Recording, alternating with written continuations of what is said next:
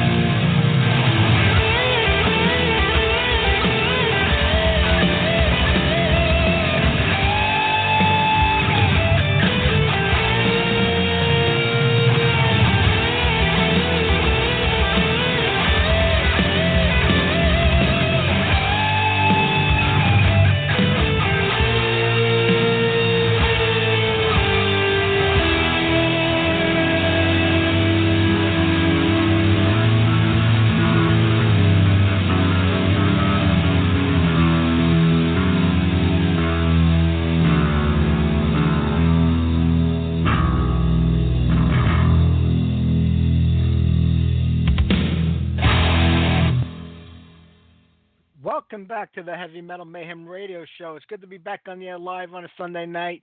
You know, we had a Halloween show last week, so we actually did do a live show, but uh, I was off the air for the last week or two, uh, away on vacation. But it's November 3rd, and I'm happy to be here. We kick things off tonight with the little Cro-Mags and Death Camp. That comes off the band's second record, Best Wishes. At that time, I, I believe it was just Harley, Doug, and Parris. They had a different drummer. Mackie was out of the group.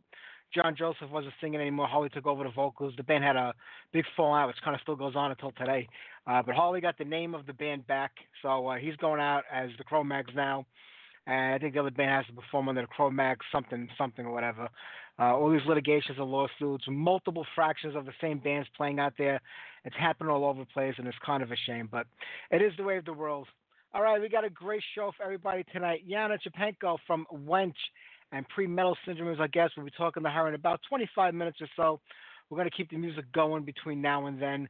Agent Steel have a brand new record coming out. I can only imagine what it's going to be or sound like, or who's going to be in the band by the time it does come out. We'll have to wait and see. Uh, there was a story I think on Bla- in Blabbermouth or Brave Words. I, I don't know where it came from, uh, where uh, John Stein was talking about joining Megadeth in the beginning and how they broke the news to his mom that it wasn't going to be in the band. Uh, it's it's a pretty funny article. I have to find out where I saw it. I was over in Europe when I was uh, on the internet and I, and I was reading it, but I'll, I'll look into it and I'll, I'll post a link. It's pretty funny. All right, Agent Steel, 144,000 gone.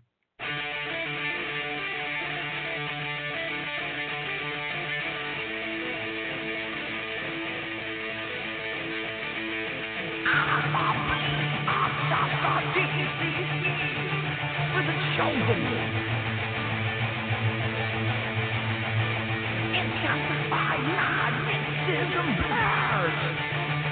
through the night,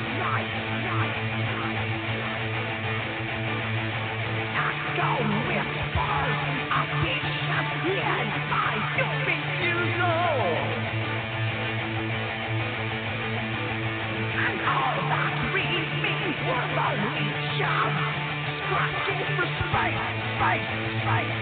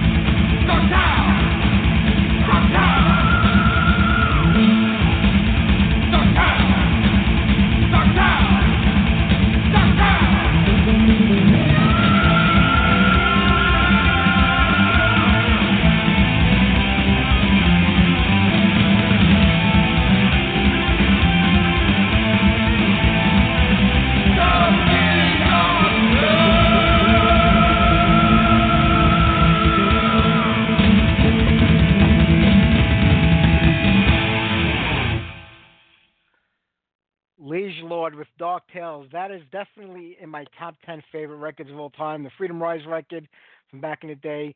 Uh, Joe Comeau's been singing with the band, you know, uh, since the second record, actually the third record, his Master Plan came out. But, uh, you know, nothing beats Andy Michaud on the original vocals and singer of the band. I would love to see them do a little reunion with him. I don't think it'll ever happen.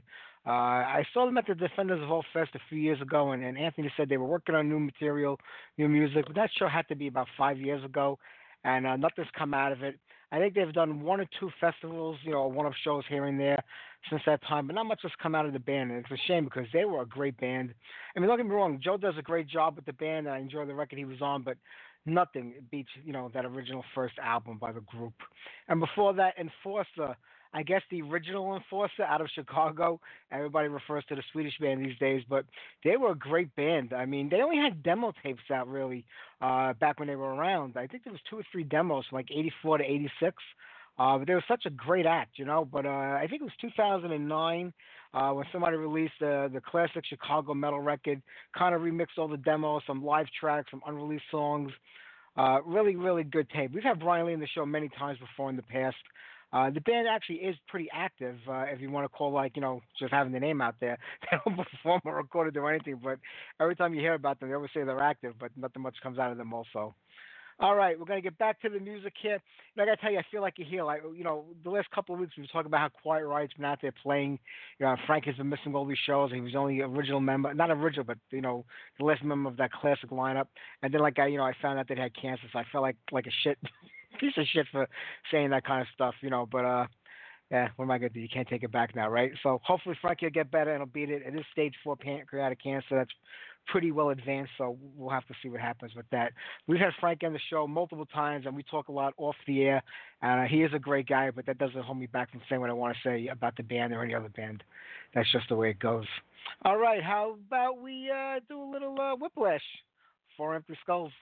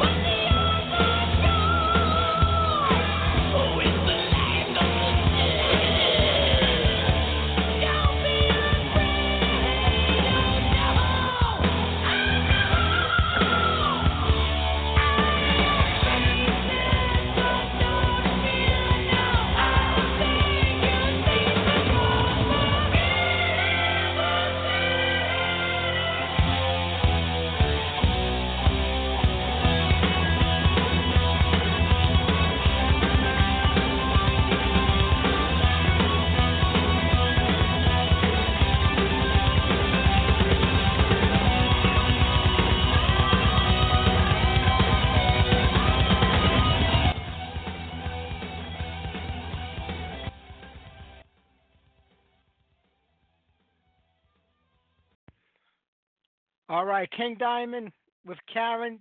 King is playing this week at the Kings Theatre in Brooklyn. It kind of fits, I guess. I believe we got Yana on the line. Let's connect there and we'll get this interview going. Yana, this is Mike. Can you hear me? Yeah, I can hear you. What's up? Uh, hey, how you doing? It's great to talk to you. Yeah, great to talk to you too. I haven't done one Oh, of these man. in years. I know. You know what? I was I was bouncing around through my record collection and I was playing the PMS record. I said, you know what? I got to go find somebody from that band again, man. Who better than you? oh, thank you. Well, I'm here. I'm local. There's also I um, know. well, Lorraine lives in in uh, in Pennsylvania. Laura is in Staten Island, and Allie is in uh, London. That's right. She's been living there a long time, if I remember. Oh, she's been there a, a very long time since actually uh, our first tour. Uh, she stayed there Yeah. Well, you know, I I in I had to be '92, one I should first- say. Yeah. And, uh, yeah, but I remember when you guys played. I think it was one of your first shows. Uh, it was either with the Cro-Mags or the Bad Brains in Manhattan. I remember seeing that show for the first time. I it was know one you of our were. first shows. Yeah, it was uh, Rock Hotel on Jane Street, the original one. That's it. Um, and it was 19, uh, I, I believe, 85. I think it was 85. I mean, my mind is a sieve, but I think it was 85. And it was, uh, yeah, we opened up for Cro-Mags and Bad Brains. And um, funny thing was Andy Warhol was there that night. It was hysterical. And he I came up to why. I us. He- remember and he actually he didn't come up to us. Uh he he sent a representative to tell us how much he liked us. Which was pretty funny. that was that was beyond him to talk to the bands. well, of course, you know, it's, it's Warhol. He's a wacky personality anyway, so I'm I, I'm surprised he didn't come in disguise anyway. But but that was a great show. I mean, I, I mean, you won the band with two like you know really established acts. It was one of the band's first shows. I mean, you know, a lot of people don't realize that around '84, '85, you know, the hardcore metal scene started to meld a little bit in New York. Kids that were into the heavy metal wanted something faster and heavier and more more raw, so they were going towards the hardcore scene. And, and you guys Right. are right there, sort of at the of it before it really kind of took off. Well, we were hardcore kids. We were we were not metal kids. I mean, everybody in the band, um, uh, the original lineup uh, of PMS, uh, we were just friends from the Lower East Side, you know, uh, hardcore scene. You know, it was Carmen, it was Gina, it was Allison, it was Kitty Hawk was also one of our bass players who was uh when even when I started hanging out in uh, on the Lower East Side in 81 and going to to A7 and and CB's and stuff and uh Rat Cage Records cuz th- that was where people met up before even A7 became really really, you know, blown out and everybody started playing there. The congregation point 80 81 was by Trash and Vaudeville during the day, you know, hanging out there on St. Mark's and then everybody would go to either Sounds record store or or the seminal place was you know rat cage and uh that's where we would get all our newest cassettes uh and trading and zines and and uh the records that you can't you couldn't buy at that time anywhere else. And and basically that's how kids found uh, out about shows and and everybody would would then go follow you know it was it was like a little herd of people and it was so small at that time but it was like a little herd of people going from show to show. And uh all the time. It was the same sort of uh faces uh and it grew from there. And it and then by 86 I would say it exploded you know? It it was really pretty you know pretty eh, you know huge. I would say that that that went into the heavy metal and then the crossover started and um you know and here we are Yeah, exactly. You know, it's funny. You know, I still work in the city till today, and every time I go down towards, you know, the Lower East Side, I'm like, I don't even recognize them no more. I'm like, this Uh, well, I live upstate right now, so I, I hardly go uh, to the city. And uh, funny enough, um, on Friday, this this past Friday, uh, there was a party uh, at Bowery uh, Electric. This book, uh, photographs of Karen O'Sullivan, and that Ray Parada put out, which are great photographs.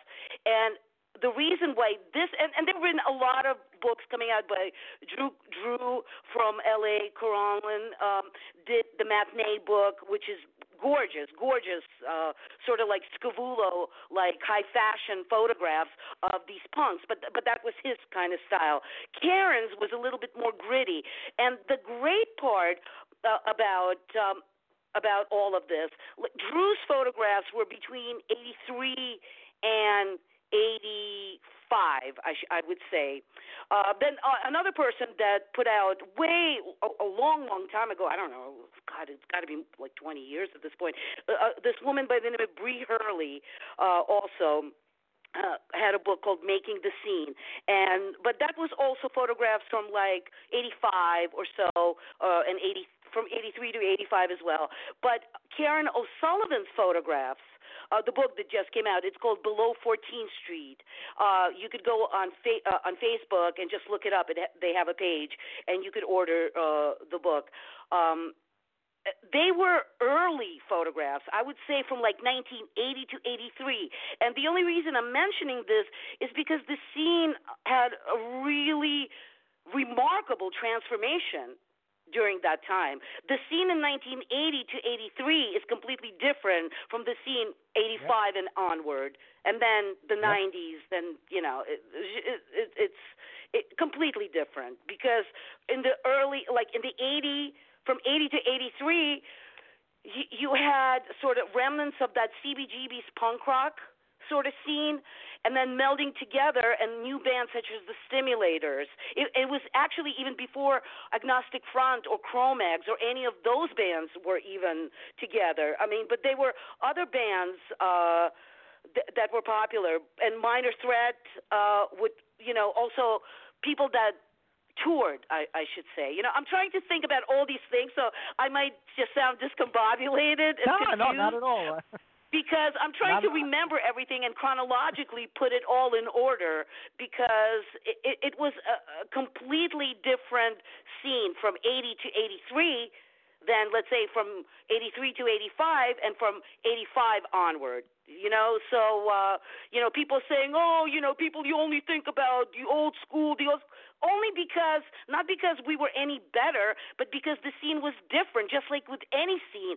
Uh, in the early stages it's completely different than when it's already blown up. So exactly you know, i just have to put I my two no, into that no, no, I couldn't agree more. I, you know, to me, '84 was definitely. A, I mean, I was there, you know, from the beginning, and '84 was definitely a turning point, you know, for the scene that took place. You know, when CBGB started having, you know, the Sunday matinees, that's when like yeah. the hardcore scene really started to explode over there. You had the Pyramid oh, Club and a lot of great places in the city. And I couldn't agree more. When you are at something at the very beginning compared to 10, 15 years down the road, it's kind of a been there, done that type of thing. And the I think thing people don't is, realize is that, that. I, I agree with you, and that's why I kind of um in the beginning, everything was experimental. Everything was new. New sounds were being made. I mean, when I first listened to Bad Brains, you know, uh, my mind was blown. I, I know I was witnessing something unique. That something that really it, it is going to change the music scene, and it did. And uh, but then I, I, I think they are they do get the, their due and credit, but not in such a huge way they should get way more credit than than they do actually. But it was all new and exciting. Later on and it's with any sort of music it becomes contrived sort of everybody starts sounding the same you know? And and, be, and in the beginning it was more like finding yourself, finding that certain sound, doing, you know, there, there was no formula. You did whatever you wanted. Do you, do you know what I'm saying? It wasn't so regimented that, you know, oh, you know, you're hardcore. You have to, th- this is your outfit. This is what you look like. This is how you have to act. This is the bands you have to like. Back then, you know, skins, punks, new, not new wavers, but I would say they they were like punk rockers. But they, within the punk rock, they were, you know, different little um, sort of uh, groups that were different. They were into different types of bands, but anyway, there was some sort of every everything was congealed. Everybody was together. We moved from band to band, from show to show. It was a little bit more unified, but then it it became very regimented. You know what? Everybody wanted to sound like Bad Brains, and when Cro-Mags did that in the most beautiful way, just to, to, to took all of uh, uh of the uh, some of the things that Bad Brains did and added some heaviness, maybe a Black Sabbath. They had other influences. There, I think, to me, were, were sort of the best people to hold the torch after the the Bad Brains. But then everybody wanted to sound exactly the same. So you know what? To me, I love certain bands, and that's why I don't listen to new bands because I'd rather listen to the old bands that actually created the sound than regurgitated bullshit that you know people try to sound like everybody else. I don't want to listen to a band that sounds like Agnostic Front. I'd l- rather go and listen to Agnostic Front. Do you know what I mean? Yeah. I couldn't agree with you more. I'm sorry. You I'm, try- I'm trying to talk No. and explain myself, and, No, and I'm okay. getting a brain freeze. I forget. I do done speak Don't. English. Don't worry, it's okay. But you know, when, when you go back to those days, I mean, you know, the punk and the hardcore scene back then was really a, a do-it-yourself type of thing. Absolutely. So when Absolutely. pre metal got started, I mean, was it difficult trying to break into the scene, or did you have help? Was it, you know, did you have management? Because most bands didn't have management that early No, on. the point Oh. is back then we were part of the scene. We were the scene. So when you would play, your friends would come and see you.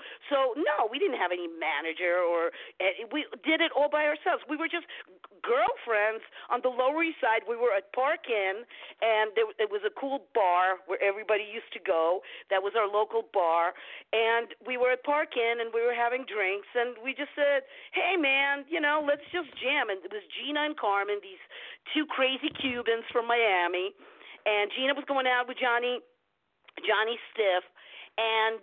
uh you know, they decided to put a band together. Then they brought this girl Elizabeth from Florida, who they jammed with uh when they were punk rockers over there. And uh, you know, we we started a band. We didn't even really know what we were doing or we didn't even know how to play instruments, but we cre- you know, we we knew we had certain influences and we just started writing and that was our first album. And um it was kind of like a mixture to me pms first album um is a mixture of like rock and roll like but like old school rock and roll a little grungy but you know there's a lot of punk in there you know but it, people mistook that for be, being metal. And i don't mind. I i really don't give a shit but what pissed me off is that maximum rock and roll and that was uh in I forget what year, but they did a whole huge interview with us, and then they didn't print it because they considered us heavy metal. And I'm like, motherfucker, I've been hanging out. I'm sorry, I, can I do this? Can oh, I, Yeah, yeah, I you can curse, yeah. Well, Yeah, anyway, curse. blah blah blah blah.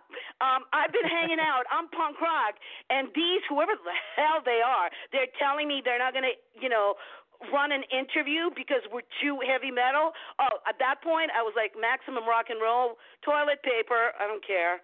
I I I. Ugh, it, it just drove me nuts. So That's whatever. ridiculous.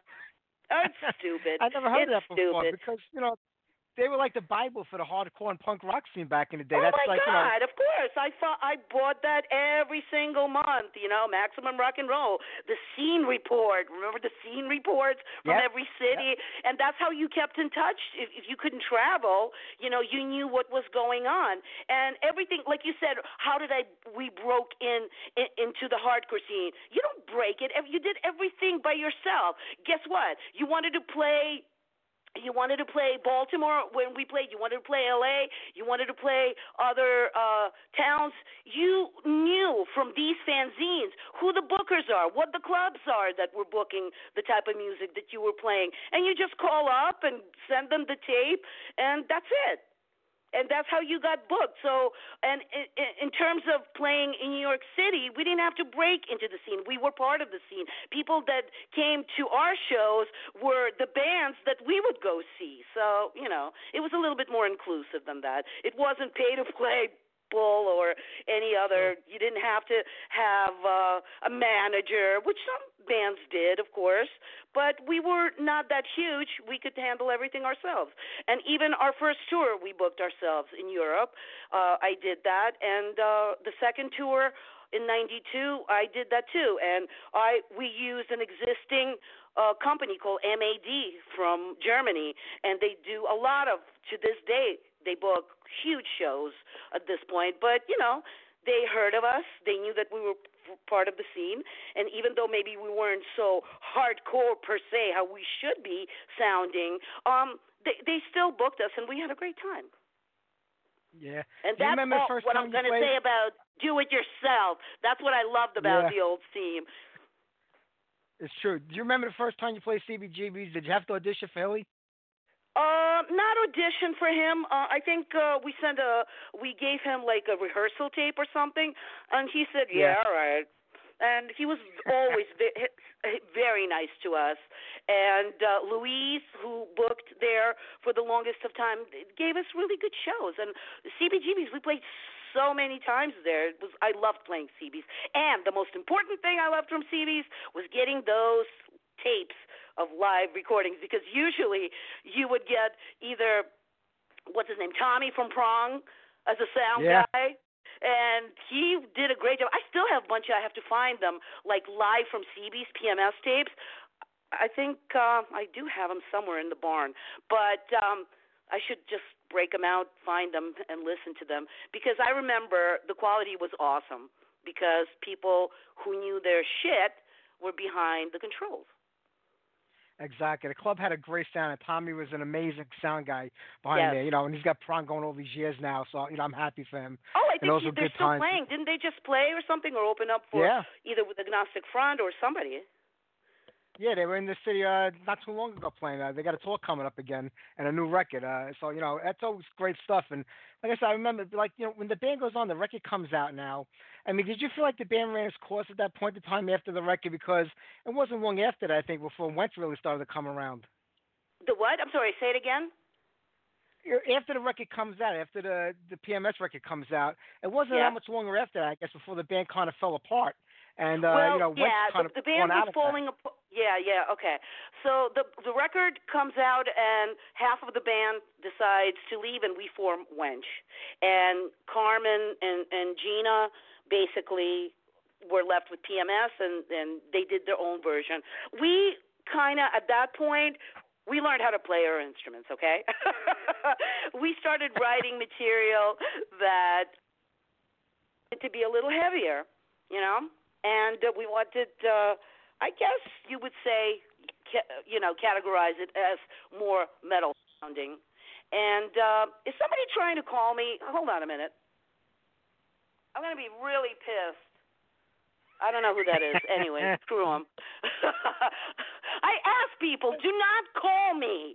You know, of course some It's- asshole will. You know, It's probably some. anyway. it's probably some Nigerian just looking to tell you you won the lottery or something. Oh yeah, I wish. If hey, if I won the lottery, I'd hang up on your ass so fast your head would spin. anyway, so um, so we formed Wench, and that was and Wench, you know, it was kind of tongue in cheek. We always had a good sense of humor about ourselves. We never took ourselves very seriously. We took what we did seriously, and our music, and we loved it. We lived it. It was our life. But we didn't take ourselves very seriously. And um, so then the wench was born in '86, I should say. Yeah. And our Yeah. first demo was '88, '87, '88 or so. hmm Yeah, it was that Sumas, Quad Sumas or something, if I remember Quad back then. Sumas was the first one. Yep. And the second one was 1989 90. Um, and then and then what happened was this British company, uh, record company, wanted to release an album, and they said, you know what? Why don't we just uh, remaster both of those demos and release a tidy sized chunk? And that's what happened. Yeah, I was gonna say that both of the demos are on there, but I didn't know if you guys just went in to re-record them or if they were. It's not. They were remastered. no, no, no. They just the remastered in them. Yeah, just remastered them. That's it. Yeah. I wish we could have comes out in re-recorded everything, but we didn't. But that comes out in '91. You know, the scene was still kind of hot and happening at I think it time. was but 1990. Not, was it 91? I thought it was 90. I think it. you would know better than me.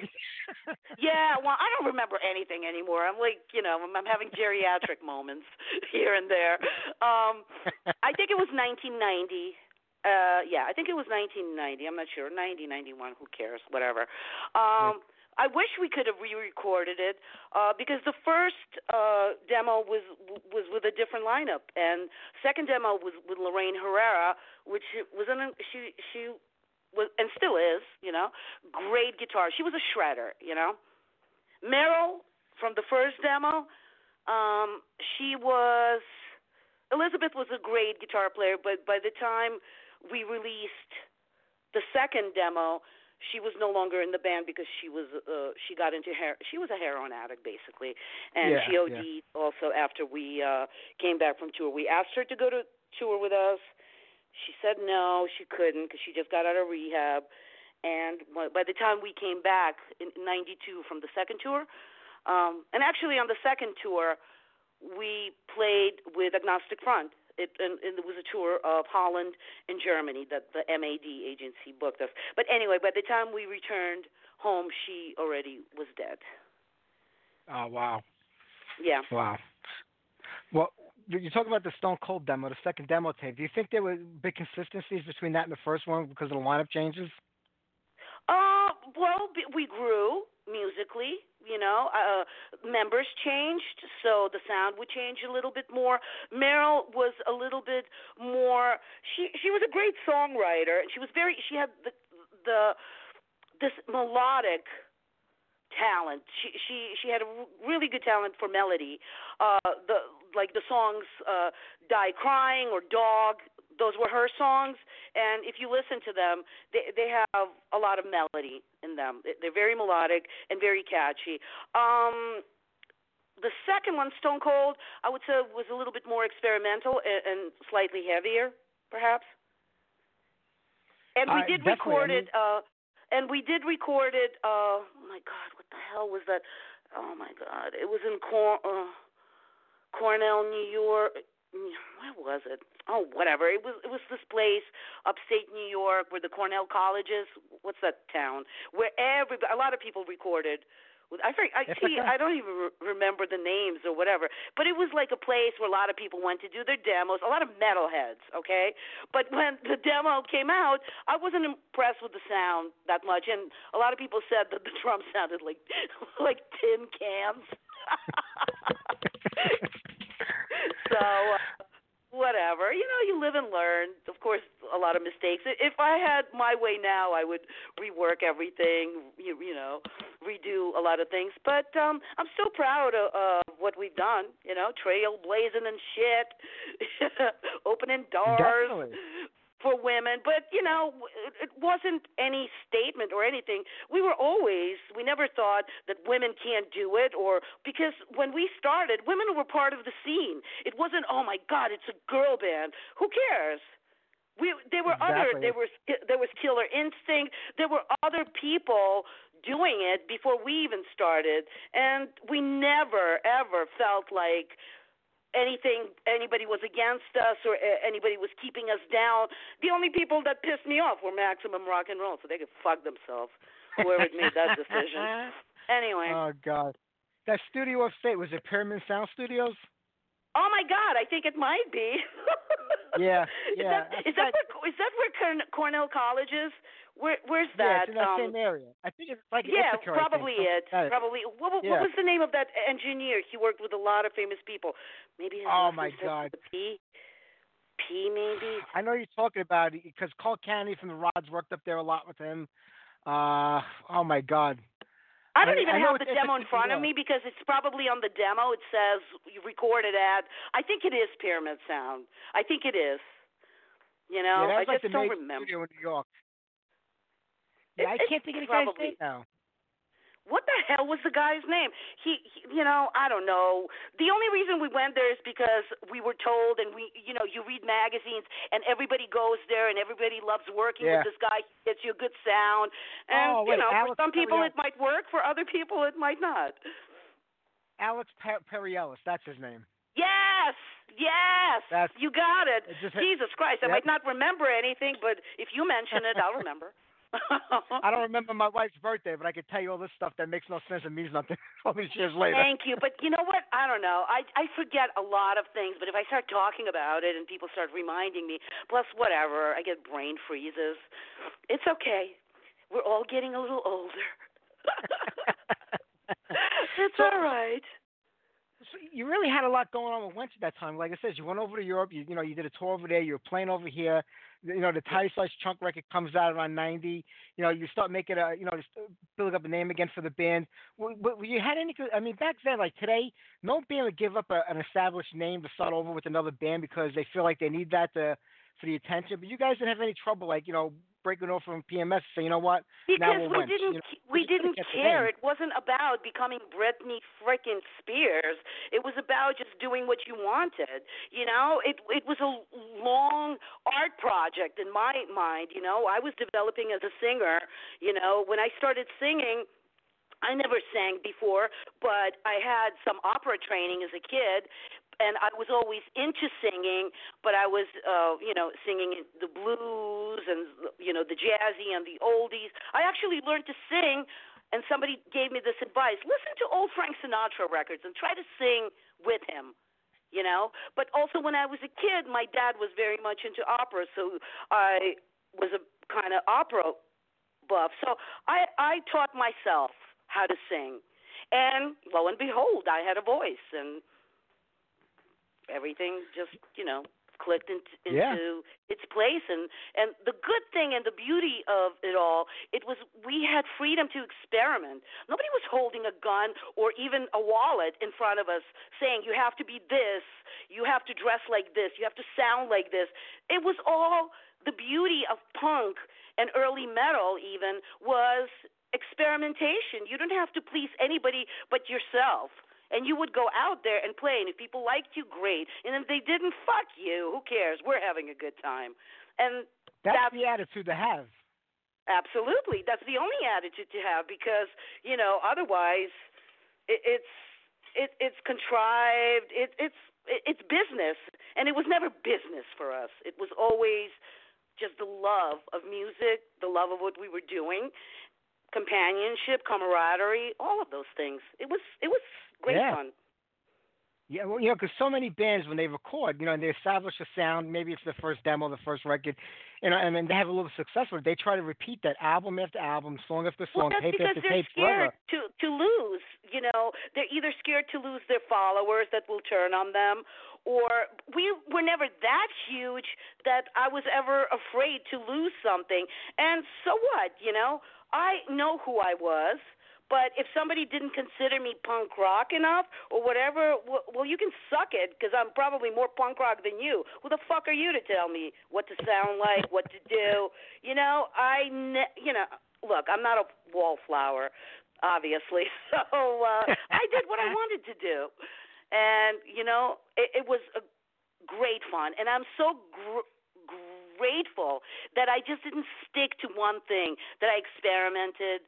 That I had the opportunity to record three albums uh, with my latest band, whatever. Which also was broken up, but it was called Shiny Mama, and Shiny Mama, I tried different sounds. And Shiny Mama was the most commercial out of all of them. And guess what? I love that album. You know, what comes around goes around, and it's on iTunes. If you can go, you know, Shiny Mama, what comes around goes around. You could check it out, and it's just it, it it's sort of it's an arc of development and and life, and I don't know. I had a great time. What can I say?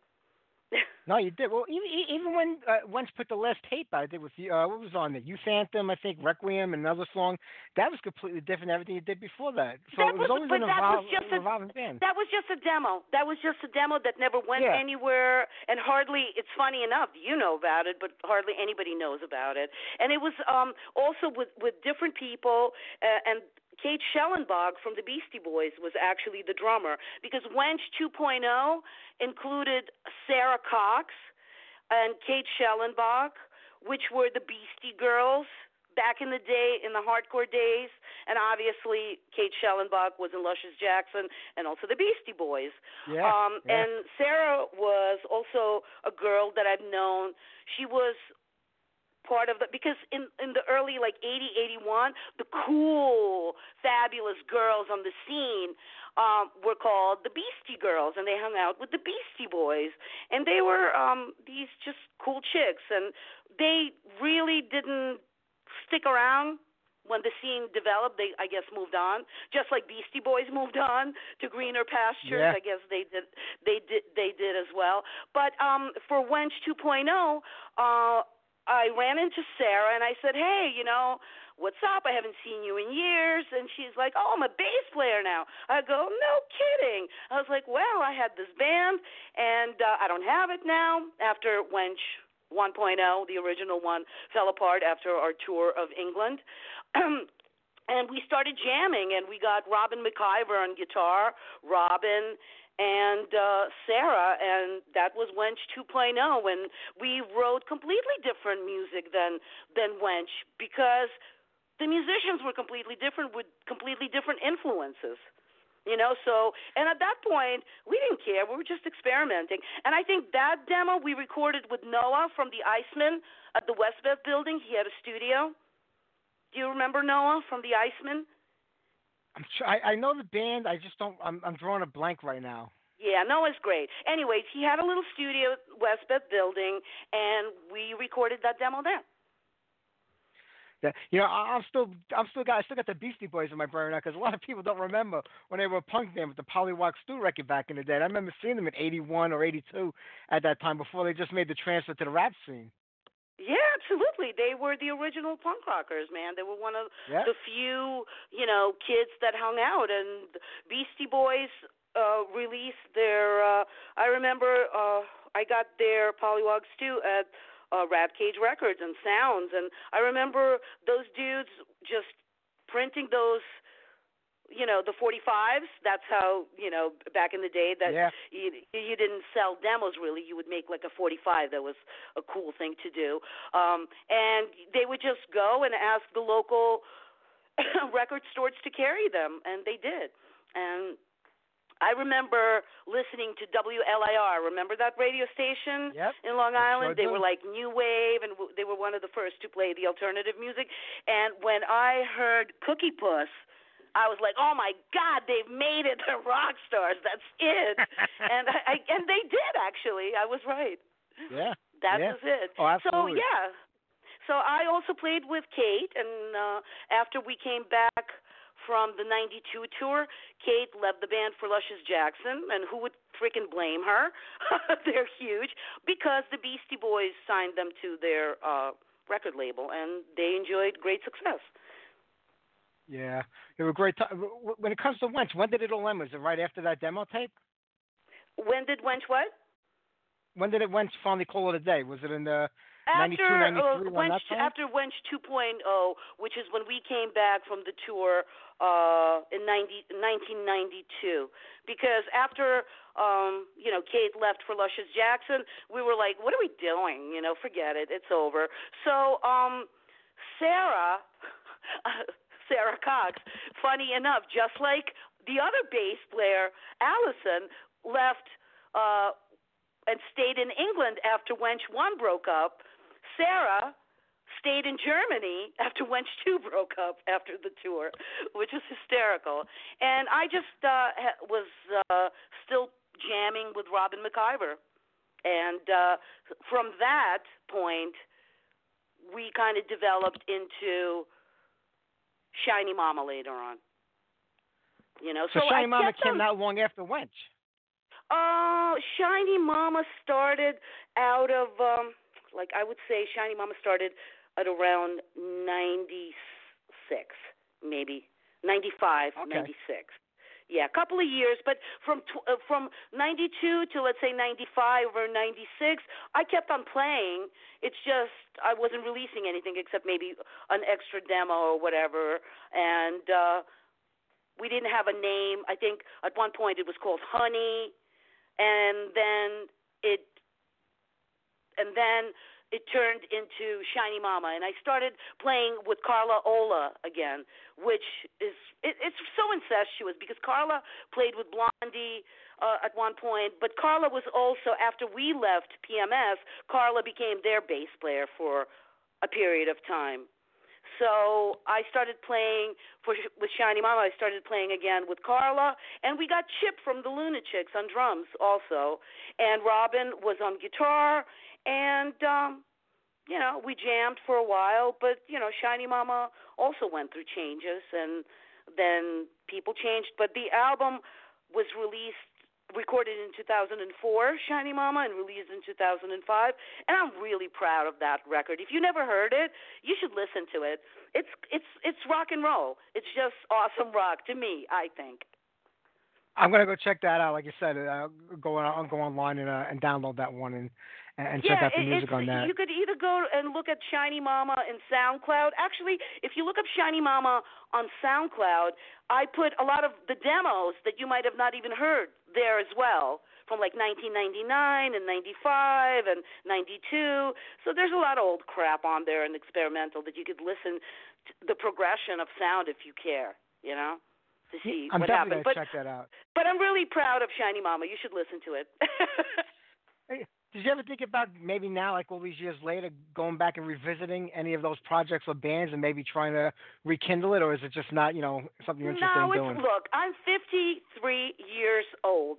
At some point, you either have to step back and retire gracefully, you know, or because if you're not having fun anymore, what's the point? It's like nobody's paying me to do this. You know what I mean?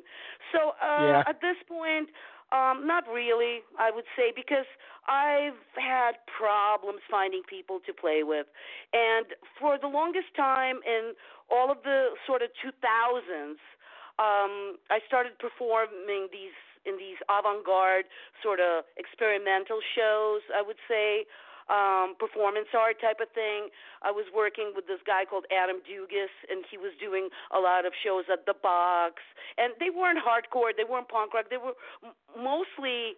You know, the trendy crowd went to those shows. Yeah. But I enjoyed it because I performed wild shit wearing crazy outfits. You know, it was theater for me. It was so much fun. And then I was doing a lot of Madonna-thons, which my friend Kathy Cervenka um, was putting on and doing. Even though I can't freaking stand Madonna, the whole show was a lot of fun to do. It's just fun. It's Um, good entertainment. Yeah, and I was doing a lot of different like rock shows where different singers come up on stage and do their so and, and do uh, cover songs. And I enjoyed that because I played great venues like Joe's Pub. You know, they were a little upscale venues. I wasn't playing to two guys and a freaking dog. You know what I mean? I was playing to to full ha- I was playing to full houses and people appreciated me and it was a beautiful thing. But now I'm kind of over it and I was also a couple of years ago, I started a band called Shio because I love Ronnie James Dio because he's a, an amazing vocalist. And as a vocalist, I love singing in his style, and I can. And that's why I did it. You know, it's not like not everybody can sing Dio. If you if you can't sing a certain way, you should not sing Dio. Lucky for me, I can sing that way because I always sounded like a dude um, to to some degree. Um, and maybe that's why they called us metal or whatever because of my operatic, slightly operatic vocals, whatever. I don't know. Everybody has an opinion, just like an asshole. But the point be, but but the point being is that it it was a lot of fun. So this band Shio, we played a couple of shows, but I am so sick of being the manager of people and flaky musicians and paying these retards. Uh, it, so uh, it it was just disgusting for me to you know if I ever find cool peeps to jam with, I'm down I guess for fun. But so far I haven't found that you know diamond in the rough. So it ain't Yeah. gonna happen unless some something weird happens and just lands on my lap. But I ain't not really seeing that happening anytime soon. well, I'm hoping that it does. Uh, yeah, I'm gonna have to let you go because we only got a little bit of time left in the show. I want to get That's us some music fine. from I you. had such a good time gonna wrap it chatting with you. I hope I hope it made some sense, you know, because I'm going through my memories, the memory lane, and I'm you know hitting a few walls here. But um, nah, all right. all good. 50 I, I hope you enjoyed it and it was fun.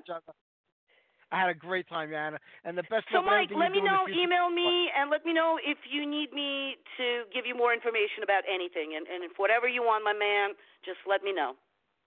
I will, Yana. Thank you very much. You have a great night. I'll talk to you again Cheers. soon. You have a good one. Rock on. Take care. Bye bye. Bye. That's what I that's what I love, man. Guests like her, full of life, got a lot to say, and makes everything so much easier on me. All right, let's start with some PMS, then we're going to some wench on the run.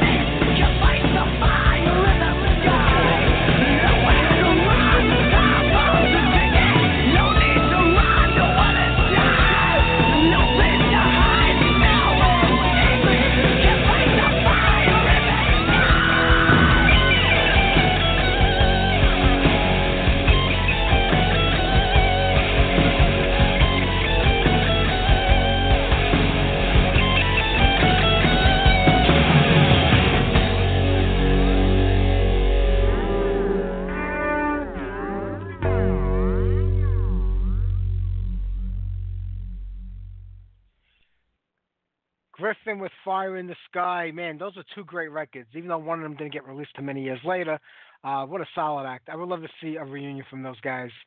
And before that, went with Stone Cold, and we kicked off that set with PMS, Pre Metal Syndrome, on the run. Anytime somebody brings up the Beastie Boys in the old days when they were a punk band, to me that's always pretty cool. All right, there really isn't much going on. I seen the metal news, uh, you know, this week. I mean, I just kind of got back from vacation last week, so I got a lot of catching up to do on what's been taking place and going on. So uh, not much else to really talk about here tonight. We're gonna kind of take it easy for the rest of the year with the guests. We have guests. I think we have like one guest a week booked, and then we'll do our holiday shows on the two Sundays at the end of the year, our Christmas show and our Happy New Year show. Next week we have Joe Lawson from Dragon Law on the show. Don't forget to tune in. And then on the 17th we have no show. It's my granddaughter's christening, so we won't be here that day. But we'll be back on the 24th. We're here every weekend until the end of the year. So I guess that's a good thing, right? All right. How about a little Maltese Falcon? I can't remember the last time I played these guys on the show. Metal Rush.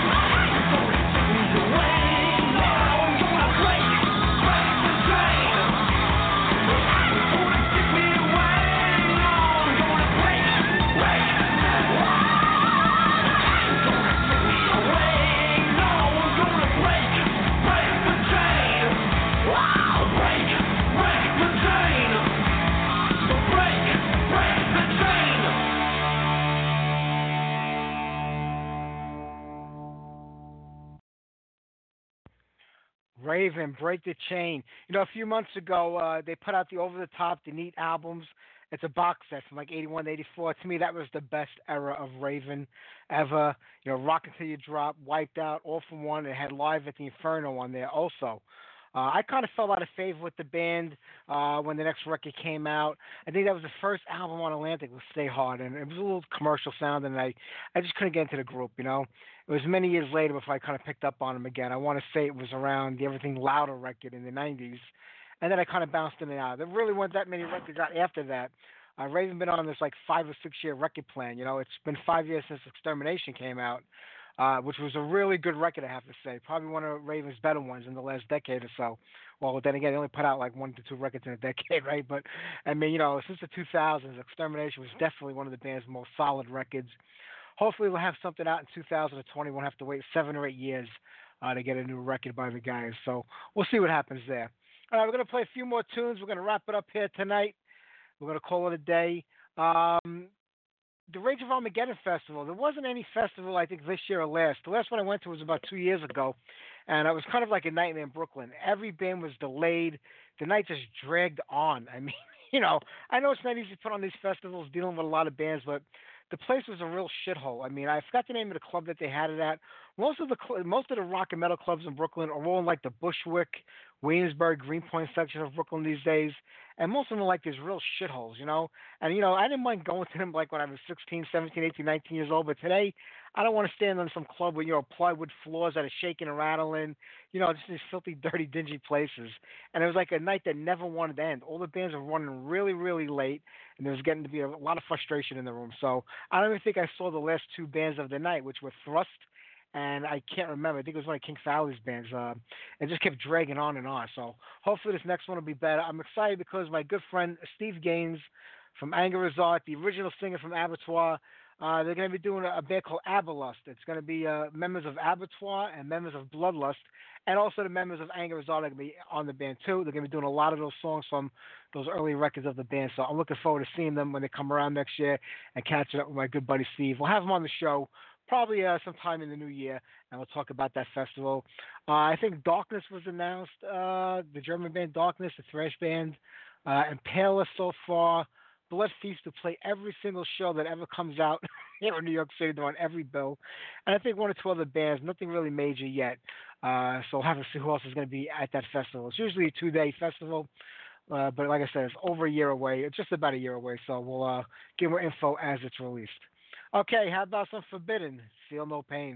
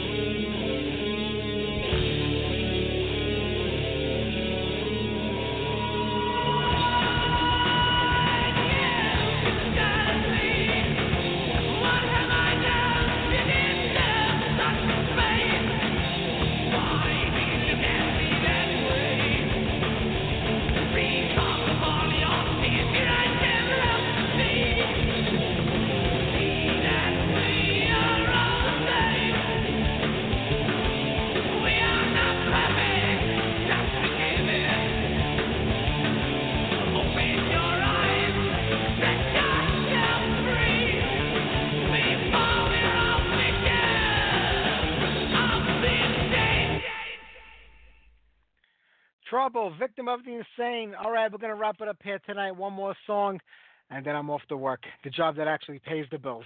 I wish this one did. I would do it all day if it did, but it doesn't. All right, so I want to thank my guest, Yana Chupenko from PMS and Wench. We'll see you guys next Sunday night. Joe Lawson from Dragon Law is on the show. We'll have a lot of new music to get to next week. I just didn't have a chance uh, getting back from vacation. I didn't have a lot of time this week, but all the new releases that were sent to me, I promise we'll get them on next week. All right, let's close it out here tonight. How about a little Persian Risk? Dark Tower. Take care, everybody. Have a great week. I'll see you next Sunday. Dark Tower.